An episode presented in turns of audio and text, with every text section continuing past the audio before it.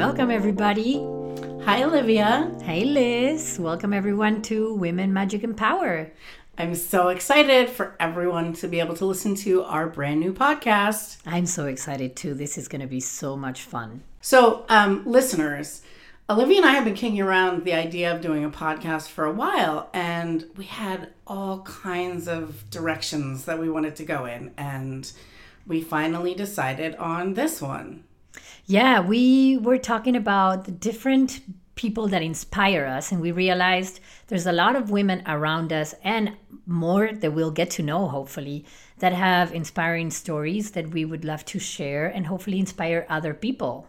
Mm-hmm. And we are going to talk with each of these women about their journeys through life, um, their spiritual journeys, how they dealt with obstacles they encountered, um, and the ways that they were able to claim their power in a positive way and use it to make things better for other people. Yeah, I think each and every one of these women have made a change in the world for somebody around them, right? So they've had an impact on people's lives. Very much so. Very much so. So you'll hear more about us and our ideas as you listen over the weeks and months ahead. Um, but today, you're going to hear the first episode that we recorded. And bear with the first few minutes because it was a little awkward. Yeah, we were nervous about that one, huh? We Microphones and all. But once it gets going, it's a really good conversation. And we're talking with Lyn Farrugia, who um, is a friend of ours here in Hopewell, New Jersey and Olivia's going to tell you a little bit about her. Yeah, she um, is a homeopath. She's also the owner of Chubby's Luncheonette right in town and the head of the Chubby's Project, an organization that helps people in need with anything they may need, but mostly meals. Um, she is someone that is always ready to help anyone around her. She has a good, interesting story as an outsider in a small town in New Jersey and she also um, came full circle as she came back to the little town that she grew up in to help others. Mm-hmm. Enjoy.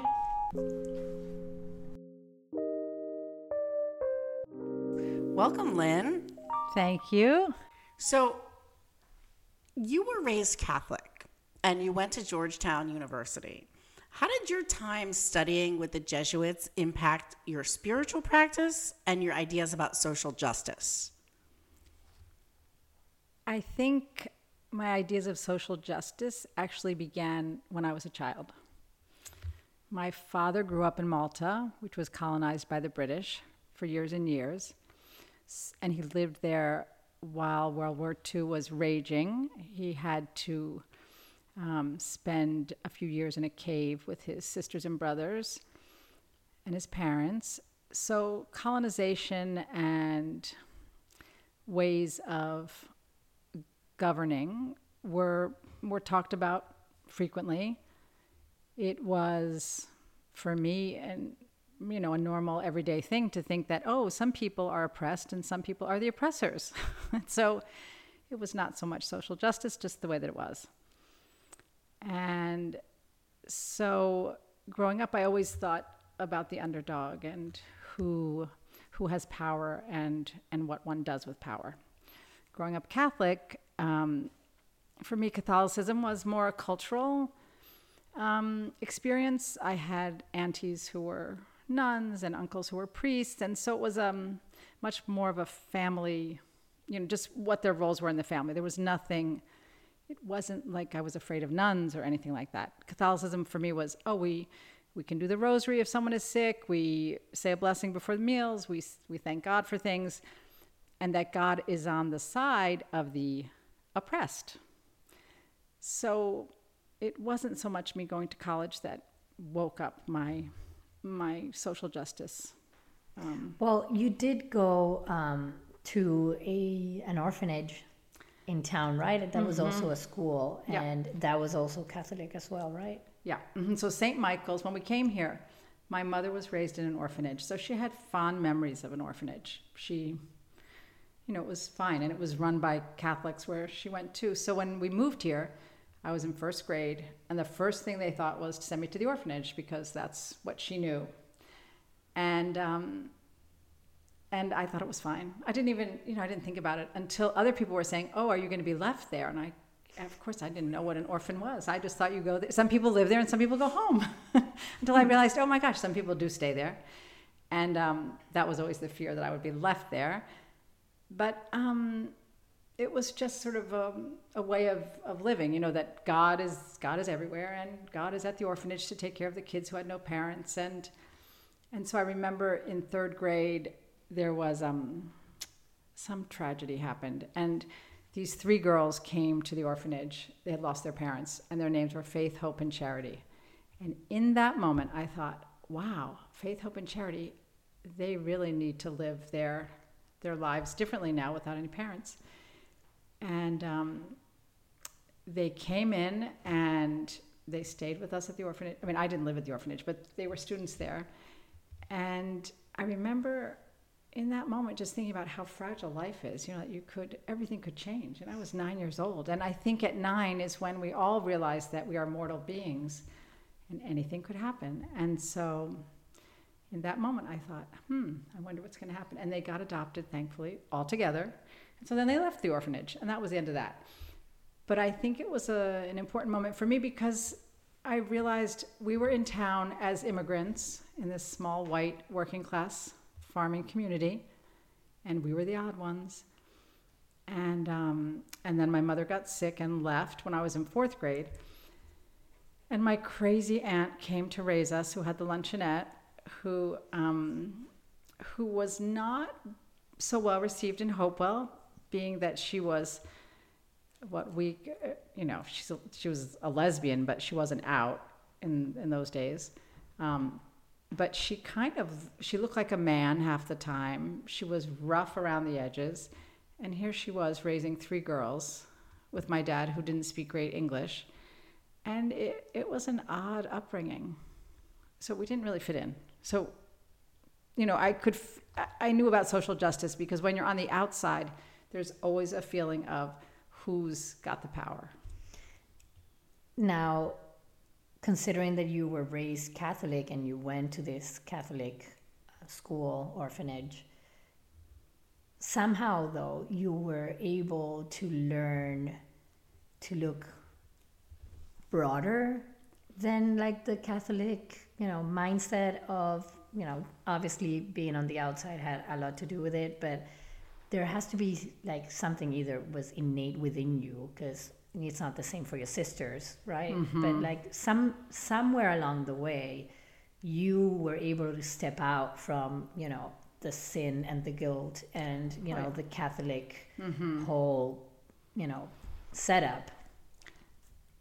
I think in Malta there. Um, so Malta has the oldest Neolithic temples in the world, goddess led beautiful temples.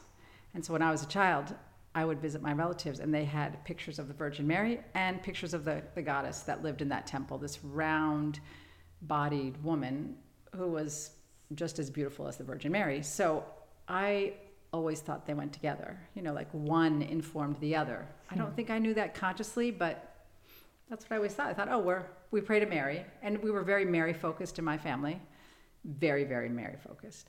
So knowing that this goddess in Malta was what informed the the community before religion, you know, before Catholicism was really important to me, I think. You know, not not knowing it consciously, but just knowing that these that this goddess was always on the altar with the Virgin.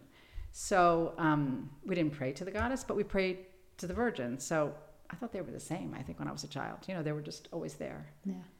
And then as I grew older, I realized, oh, wow.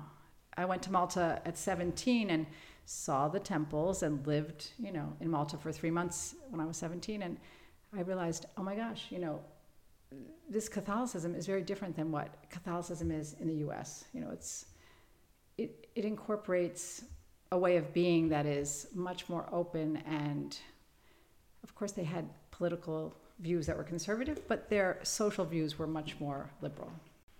So I think one of the things that's so interesting in Catholicism is you, you have these dichotomies, right? And of the the Catholicism of the Vatican mm-hmm. and then the Catholicism of the people, particularly in places that aren't Western Europe, you have a much more syncretic faith, right? Where the faith that was indigenous mm-hmm. is mixed in with the traditional Catholic faith in a very different kind of way. And you have this kind of lived faith that seems to me as a much more personal kind of thing as opposed to just going to church and standing when you're supposed to stand and saying the prayers and mm-hmm. kneeling when you're supposed to kneel right? And there's ritual involved but it's a much more personal kind of ritual and it's often directed at you know um, local saints or you know incorporate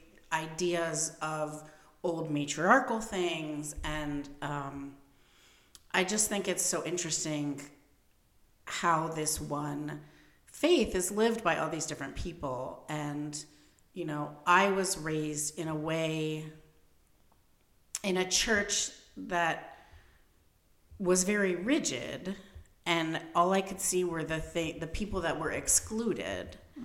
And it was also much more cultural um, in our family, except for my grandmother. She was at church every day, but she was doing adorations, right? She was in mystic prayer mm-hmm. and she was doing the rosary and praying to St. Jude for all the lost causes. And mm-hmm.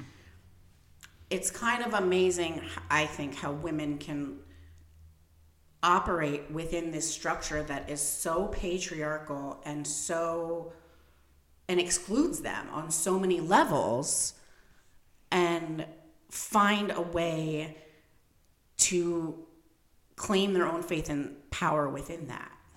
Well, because I think there's something to be said, right? Like this is not a like don't be a Catholic podcast. Like mm-hmm. you know, you can have your faith, you can have your religion, you can have your traditions, and all of that.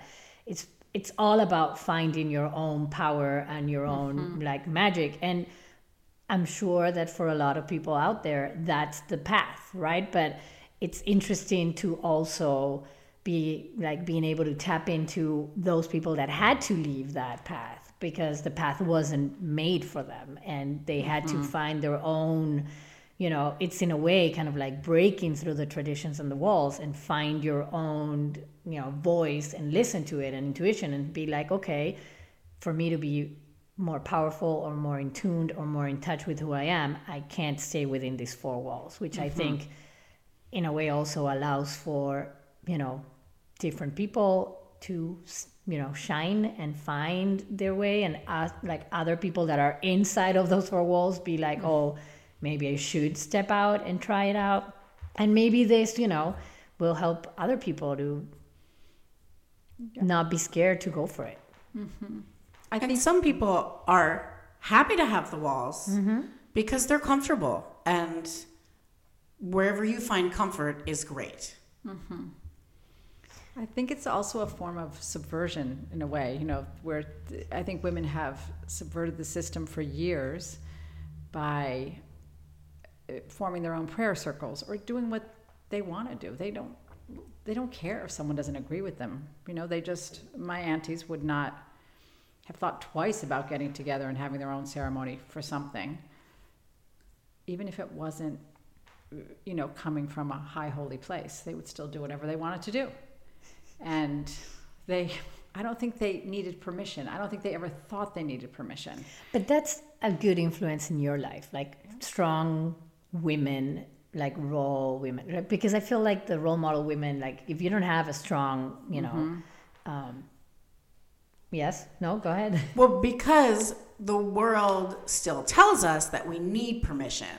Yeah. And so you have to you have to get past that and say, you know what, I don't need permission. And so have being raised by people who impart that to you early, I think is amazing. Yeah, because um, it's not for everybody. Like it took me a long time to realize, and I still sometimes I'm like, wait, why am I like letting this, you know, be done to me? Like not mm-hmm. in an abusive way, but in like certain situations, I'm like, oh, boundaries. I can say no, or I don't have to agree to this, or you know, um, yeah, I don't need permission to do certain things. You know, it's hard. It's it's a uh, workout. You need to practice and keep doing it, and like you know, so that it becomes like a muscle that like acts up it automatically without me having to think about it. Well, and I think for me personally, I didn't have parents who knew what was going on. So there were no role models that had strict structures around us. So was kind of, you know, free range parenting before it was free range parenting. So it wasn't even that I had to break out of something. I just knew I could try whatever. And there was no, there was no reason not to. Well, speaking of breaking out, I do want to know why you chose um, to become. Uh, do you prefer naturopath, naturopath, homeopath? Homeopath now. Yeah. And then I'm in New Jersey. Oh, well, we'll we'll get into that in a minute. There but are there are lots of rules around what you call yourself in different states. okay, So um, when I came to New Jersey, you couldn't be a naturopath. Um, you couldn't be a licensed naturopath when I first got here, unless you had um, uh, what do you call it? You know, doctor's approval. So, and I love doing homeopathy, and I'd been doing mostly homeopathy, and so I just decided to practice homeopathy and give advice and education about natural medicine and herbs and other things, vitamins, supplements. and why not Western medicine? Oh, that for sure for me is much more patriarchal and Catholic, small Catholic, than alternative medicine, than a natural way of healing. I mean, I believe that the body has this innate sense of knowing what to do.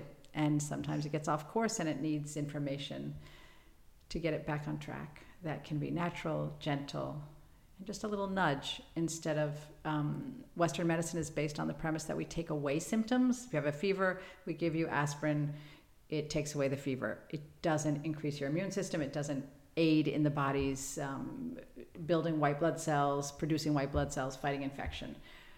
Which is what natural medicine does. We, you know, we believe that you give something to support the infection, you know, so the body that support the body so they can fight the infection, um, instead of suppressing infections or illness, whatever they may be.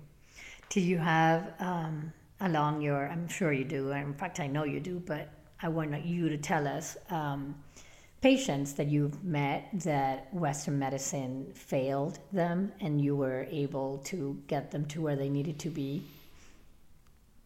Yes. Um, I think the people that I see come for all different reasons, and they come at different times in their lives when they need support, they need to be heard most of all, they need to have someone listen to their story. So, what I do is I sit in my office, I listen to the story of someone who has been suffering. And I think in that very act, it's already healing. And then they leave, I give them a remedy, I give them something, some advice, whatever. But I think in that very act of listening to somebody, we don't do that enough in our culture. They begin to heal on their own. Then they take the remedy, they do whatever. And it doesn't matter if they're not healed completely, but they feel like they're on their path. And then they'll come back. Or they won't come back. But at least I know in that moment, many people will say, just the conversation helped them to see what they needed to do. Well, and as a patient myself, I will say that there is um, something very special about you in your office. Like when you are on your desk asking the right questions, because they're always the right questions, and you know, finding your way through all the information that you're receiving from these people on the other side of your desk. Um, there's something very you i don't know that you know it but i know it and i know liz experienced it too. Um, there's something very special about how you kind of like tune everything out and just focus on the person in front of you. And you know you take your notes and you do your thing and you ask the right questions. And i know for you know firsthand that your remedies are on point. Like what you give me when i go see you to deal with whatever i'm going through always gets me over whatever i'm going through. Like it just helps a lot. And you it's like something turns on. She's resting in her power. That's correct. Yeah, it's and and it's very powerful to um, experience it with you as you know someone that goes there for healing.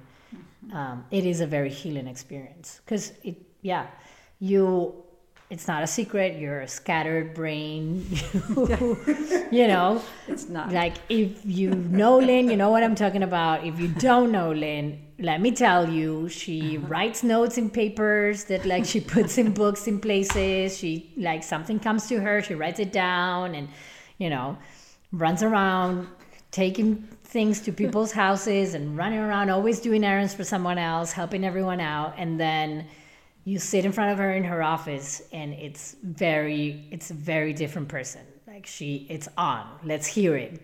Throw everything you have at me and i'll deal with it. That's that's the attitude that you get. I think coming at this work in a non judgmental, open minded way, I mean, mostly I'm curious. I'm curious about what makes a person come to me. I'm curious about what their life has been like. I'm curious about what got them to this place in their life. And I'm curious about how I might be able to help them. And it's not really helping them, it's me seeing the divine in them. I think every person who comes to me is sitting there with the divine that maybe has the light dimmed a little bit and they haven't seen it for themselves, how they still have the divine in them and it has to be brought out, it has to be shown to them. And so if I can mirror to them their own beauty, their own specialness, their own uniqueness in this world, that's enough of a spark to get someone to start the healing.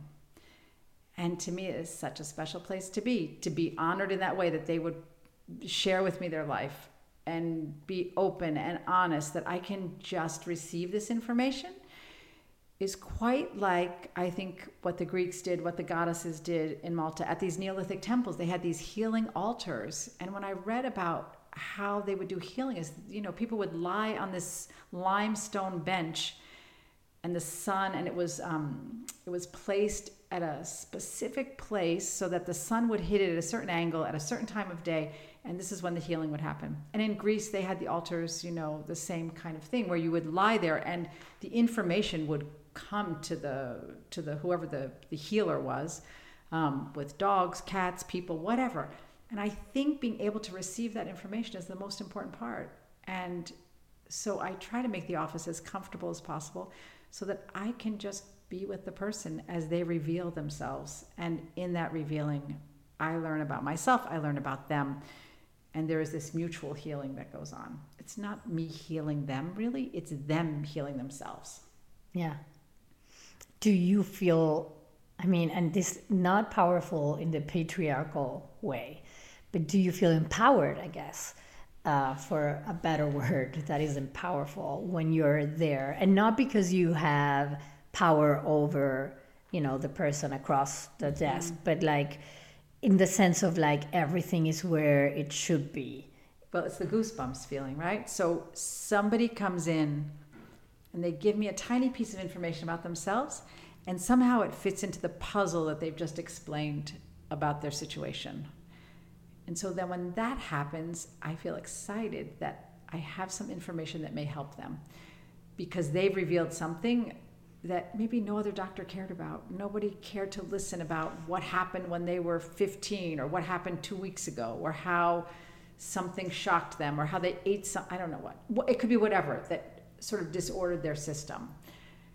And so that's exciting to me. It doesn't feel like a power thing. It feels more, um, it, it feels more exciting. It feels more like, oh, I solved the puzzle. Like, I mean, maybe that's power. I don't know. It doesn't feel like power though to me. It feels but more. i think because power has like a negative connotation sorry yes go ahead No, I think that um, we are so conditioned to view power as something hierarchical and something used to put ourselves above someone or in control of someone or something. And yet, working together can create more power than anything, right? And and and you can see how we're all we all hedge with this idea of power and saying I'm powerful hmm. or I'm but but we really are, right? There is power in feeling that groundedness and that stillness and that rightness and working in concert with another person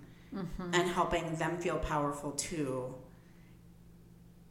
It yeah, can I mean, be it can, it can be beautiful. I just think you know we're we're so again we're so conditioned Yeah. to think of power as oppressing somebody else. exactly. Yeah. And we don't and we don't want to do that, right? Yeah, and particularly as women, we don't want to do that, right?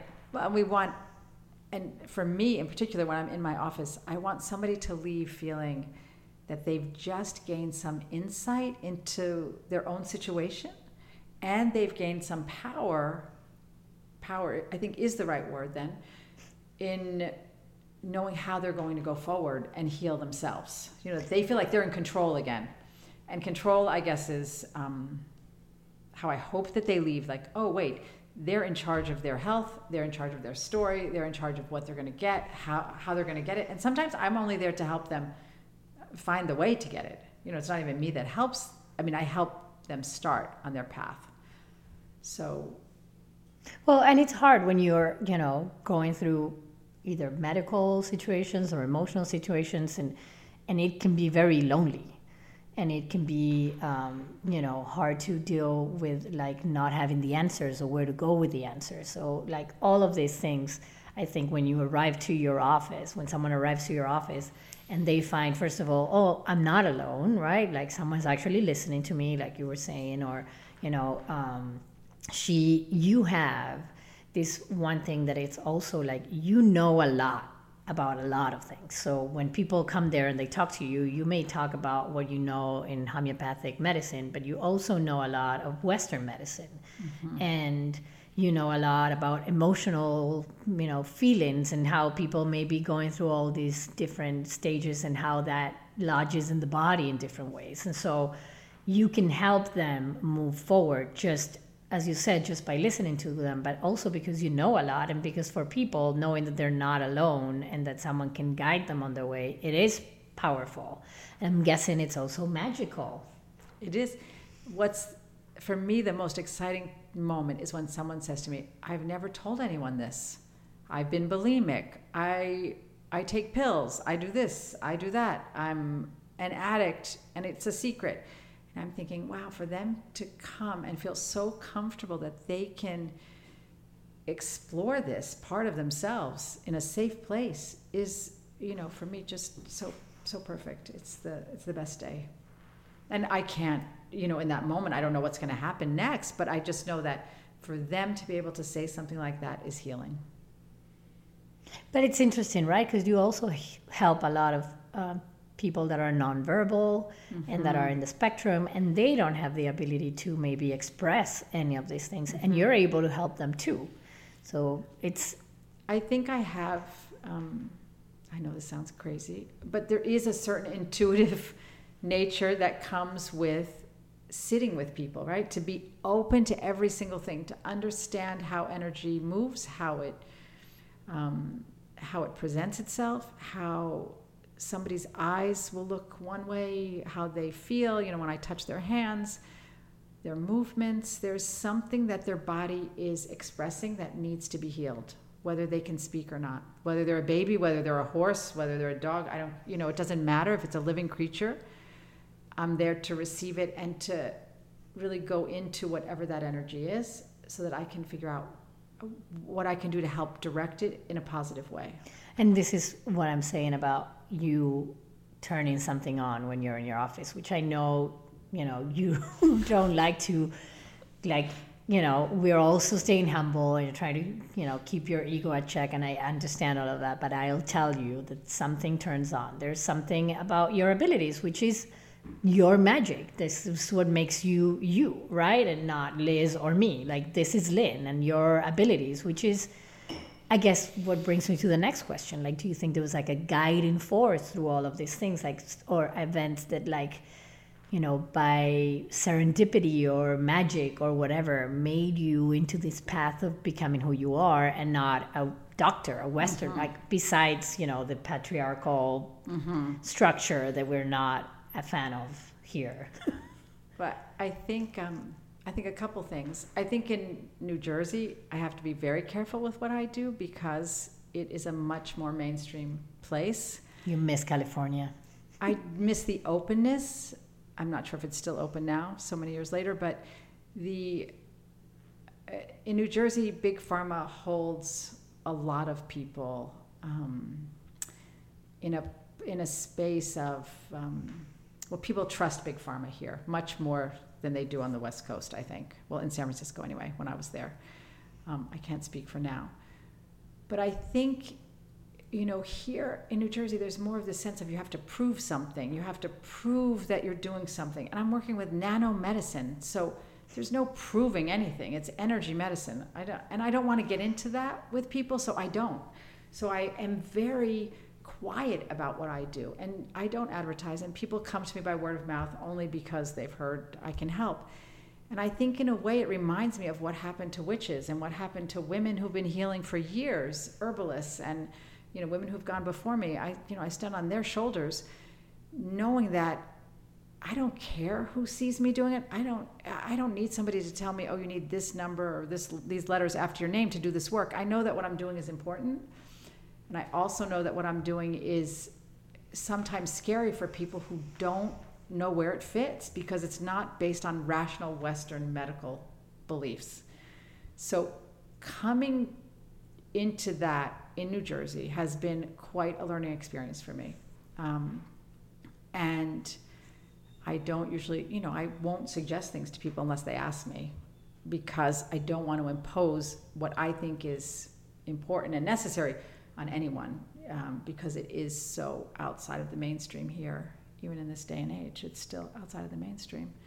And I think um, one of the ways that I've developed my practice over the years is being an outsider as a child, growing up in a family, you know, where my mother was really had mental illness and then was physically sick, growing up in a family that didn't have English, you know, spoken so well in the home, that was, um, you know, we were not part of the mainstream culture. So I think in that way, I've always developed a sense of wanting to know where I am in space, where I am with other people, who who can I trust, who is going to um, respect and treat me the same way that they treat other people. And so I think that gives me, you know, a leg up in this being able to sit with anybody. You know, I don't they don't have to look like me, they don't have to speak my language. I you know, I can I can be comfortable with anybody. So I have a question. You spend so many hours a day helping people. Are there daily sort of um, maintenance rituals that you have to help sort of offload all of the you know the not the bad energy but offload all of the stuff that you take on from everybody else to sort of get you to a place where you can continue to receive and help that's a funny question liz i um, I don't ever feel the bad energies. So I get up in the morning though, and I have a meditation practice that I do every morning where I sit quietly, I say my prayers, which are nothing formal. Um, I reflect on how grateful I am, and I call in the spirits before me and my guides and ancestors who can help guide me through the day so that I can be, so I can show up as the best person I can be with my gifts really strengthened. And so my gifts, I think, are being present in a non judgmental way and really inviting the disenfranchised in our community in into my community, which is Chubby's, which is the project, which is in my home, you know, anywhere in my conversations with people, to really welcome them as a part of the community that we live in. And so that I can see the divine in them, they can see the divine in me. That we have this relationship where whether it's the person at the post office, whether it's the, you know, the delivery driver, whether it's I don't care who it is, you know, that I really show up every morning. I, you know, that's what I hope for, that's what I pray for, that I can be that person who gets to shine brightly and in hopefully my showing up in this way I'm, you know, adding love, more love to the community. I mean, that's really my goal is to have more love in the community. And when somebody is nasty or somebody isn't happy with me or, you know, whatever, I, I don't really, maybe I should take it more personally sometimes, but I just think, oh my gosh, they're really having a tough day. I try not to think it's about me necessarily. I, you know, I think, oh my gosh, there's so much going on. How, what do I have to do, you know, to get myself out of a situation? Or how do I show up in the situation to make it better? Um, and at the end of the day, I go through my gratitude list. I thank all the gods and goddesses that I'm still here and that I have so much to be grateful for. And may I wake up tomorrow and do it again. So, and I, I mean, as you guys know, I go through the day with lots of energy, and um, yes, maybe um, that's my gift. I do have a question to backtrack a little because we're talking about Chubby's and the project, and like to give a little more, you know, fill in the blanks uh, mm-hmm. information. You were raised in New Jersey, and then you moved to California mm-hmm. after after Georgetown. Mm-hmm and you were there for 20 years. Mm-hmm. And what made you move back to New Jersey? Well, things in California were getting very pricey, and my rent in the clinic I worked went up threefold. And the people I were I was working with, they were retiring early, so part of our deal was if they retired early and wanted to get out of the lease, they would have to give me a big chunk of change.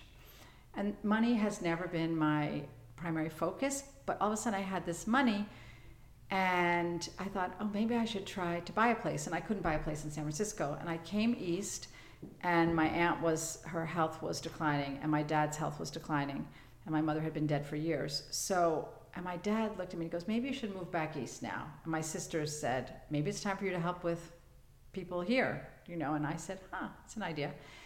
And I looked at one house, and in my usual impulsive way, it had an office in the back and it had a backyard. And I thought, oh, I could work here. I bought the house. so one trip east and I bought a house. And so that's where I am now.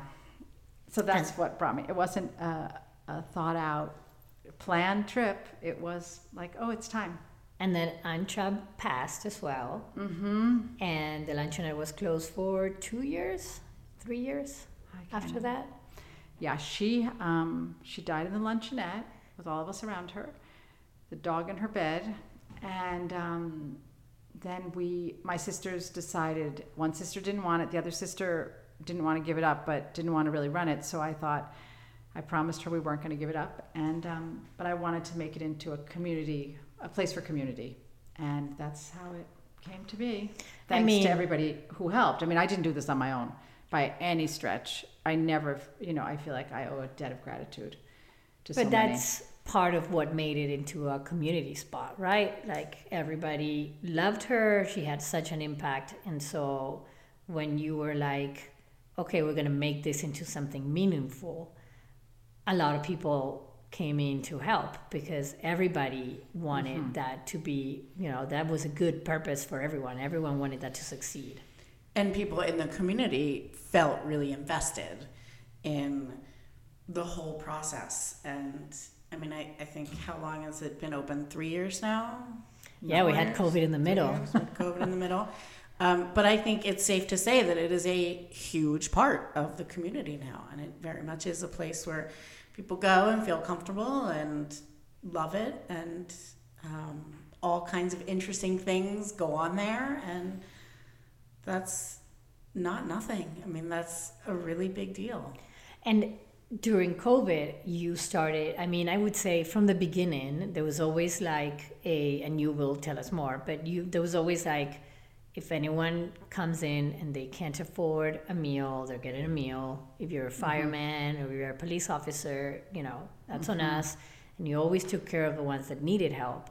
But then when COVID hit, that's when it really came home for you, right? You were like, okay, mm-hmm. here's where we need to step up when COVID hit, I think we were given this great opportunity to really um, show the community how we could help as a place of not only as a place where community convenes, but as a place where we feed people. So we had to bring the food to people, and thankfully, to your ingenious ideas, Olivia, we also made the grocery store happen so that people could get their groceries and I wanted to step out of that place of fear and into a place of action because when COVID hit, there was so much fear that I felt we had to really take down a few notches and show people that we were not afraid. We were there for them.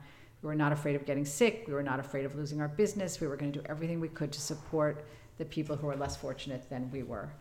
And, um, and we had the opportunity because we had a kitchen, we had groceries, we had cooks, we had people who needed employment, and we had people who needed food. And so I think. And the- we're also surrounded by a lot of generous mm-hmm. people that were able to donate. So I think that right, like Yes, it was and we the just to donations will come in exactly, which you are very good at. But I mean this in a good way. Like it is also a gift that you have because it's very hard for a lot of people to ask for help, and you are very good at being humble in that way and be like. I don't know how to do this, or I don't know how to figure this out, or I can't make it on my own. I need help and that allows other people to step up and be like okay i'll you know we this is how you build community i guess I also think it aligns one with the disenfranchised again, right? The more we can be with those people who are on the outside, the people who are at the bottom of the barrel, the people who are, and I don't mean that in a bad way, you know, I just mean the people who are the people who suffer the most. And I think, um, you know, as a child, we were very poor and we were, and I think I have always felt like I could be that person who we are feeding today. And that could be me and there, but for the grace of God, you know. And so it's not hard for me to put myself in their shoes. And so when I ask for things, I'm thinking they don't have the voice to ask, and I do. And if I didn't ask, it would be a disservice to them. And so I feel like I'm channeling that. And it, I, I- mean, I have never asked for so many things in my life since I got here. I mean, this is the, mo- I have, I am on the floor all the time asking people from, for money, things, equipment. but you've you've made you know you've had an impact in other people's lives like i know when i when we were liz and i were still at chubby's we were feeding at least 50 people three days a week with volunteers that would deliver Yeah. these meals with the chefs and the cooks and everyone in the kitchen preparing all of this. And we had even volunteers packing things and mm-hmm. you know other people would come and pick it up and deliver it. Like and you made all of this. Like yes you're always on your knees asking but it's making i remember at that time with the hype of covid there was like all these elders that wouldn't leave their home and they were hoping and waiting for you know the three days of deliveries to see this is how like Yeah. amanda became so close to a lot of like our Uh-huh. customers because she would just she had her favorites. I mean, she loved them all, but there was a few that would wait for her. And that's when, like, also sometimes given, it's more, you know, I mean, as much as it is hard to ask and it's hard to receive, this is the beauty of giving, right? Like, you receive more by giving sometimes than by actually receiving. And people don't know how to give. Everybody wants to give. I believe it's in our nature to want to help our neighbor. But we don't have the knowledge, we don't have the resources, we don't know how. And so many of us are afraid to even ask, Oh, what do you need? So if we can help point them in that direction, like, oh, you could do a food drive in your neighborhood. Oh, you could deliver meals. You could help pack the meals. It gives a person purpose, greater purpose than just their own their own, you know, sense of who they are in the world and it connects them. I mean, we are, you know, we're social animals. We need to connect with each other. And our lives these days are so disconnected and we're so tuned into the computers and we're so not having conversations or relationships. And I think that's what this project does more than anything is it connects people intentionally with love, with generosity, and without anybody, you know, having more power than the other, if you will, right? It's everybody, you know, from Judy who makes the gifts for people, who, you know, we bring the meals to. She makes something for us to give to other people to raise money for the project. Everybody contributes something back, whether it's conversation, whether it's information, whether it's who knows what, you know, it could be anything. Well, and I've also seen um, some of the people that received meals at some point then send a letter saying like we don't need it anymore. Please send it to somebody else because we like we were you know not in a good place. We're in a better place now. We don't need them anymore. Thank you so much. And this place is not only economic by the way. Like sometimes i've seen it. Like Yeah. sometimes they have a tragedy in the family or sometimes there's like sickness or sometimes there's just you know the house caught on fire. Like it's just different situations, and it's not just I can't afford to pay a meal, which obviously they are on the list if they can't. But there's also all these other, Mm-hmm. you know, people on the list that just need support and know that they're part of a community. Um, and to what Lyn was saying, there's this quote from um, Malidoma Somé in The Healing Wisdom of Africa. What is required for the maintenance and growth of a community is not corporate altruism or a government program, but a village like atmosphere that allows people to drop their masks. A sense of community grows where behavior is based on trust and where no one has to hide anything. And I think this has been a theme going through our conversation with Lyn today of this idea of just being present with each other without masks on and how tricky that can be to find in the world we live in right now and so how much more meaningful it is when it does happen mm-hmm. And I think the people who have more, their masks have to be removed as well. Because if they're going to show up, 100% right? I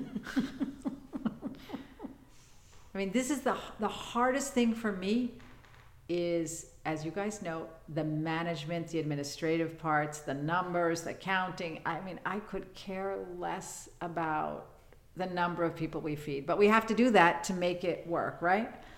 But that quote speaks to the spirit of the project and to the spirit of how I try to live every day. You know, like how am I going to be a contributing member of this community that I live in? How can I show up where people know, uh, you know, that I can be reached if they need me? And and people know my door is open, and I never know who I'm going to find at my house. And so, or at Chubby's, and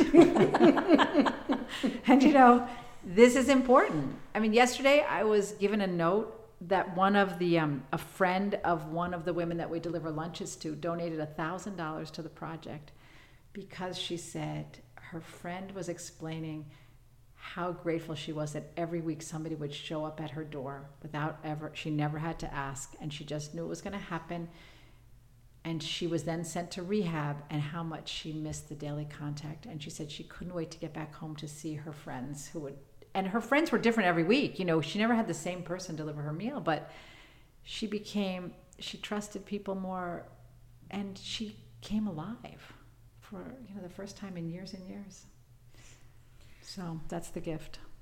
You came like full circle because now you're in touch with like all of the priests and priestess from the area right? Mm-hmm. you all work together talking about building community to like help the community.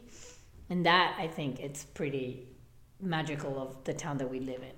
Oh, it's that all remarkable. the churches work together. Well, it's remarkable that they invited us, the Chubby's Project, onto the Council of Churches. We're the only non church secular organization that's ever been invited to join as a full fledged member.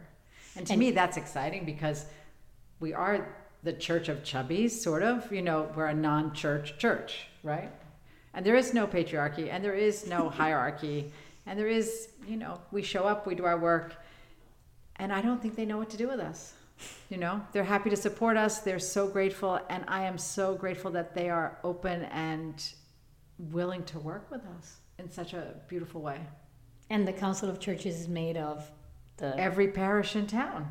yep Yeah. And what's amazing to me is how they, they all work together and how they really, like, they just want good for this community and mm-hmm. in a way that all followers of Jesus should, but in a way that doesn't always get manifested.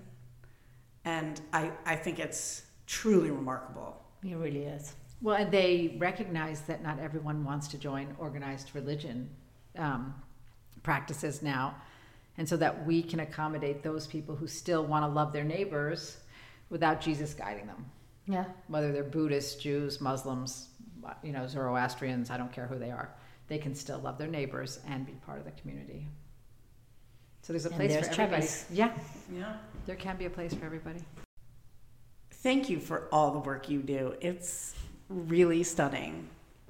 And I want to know How do you think that the next generation, our daughters, what would you say to them to help them know that they can claim their power, the good power that we've been talking about, right? What do you say to the little women?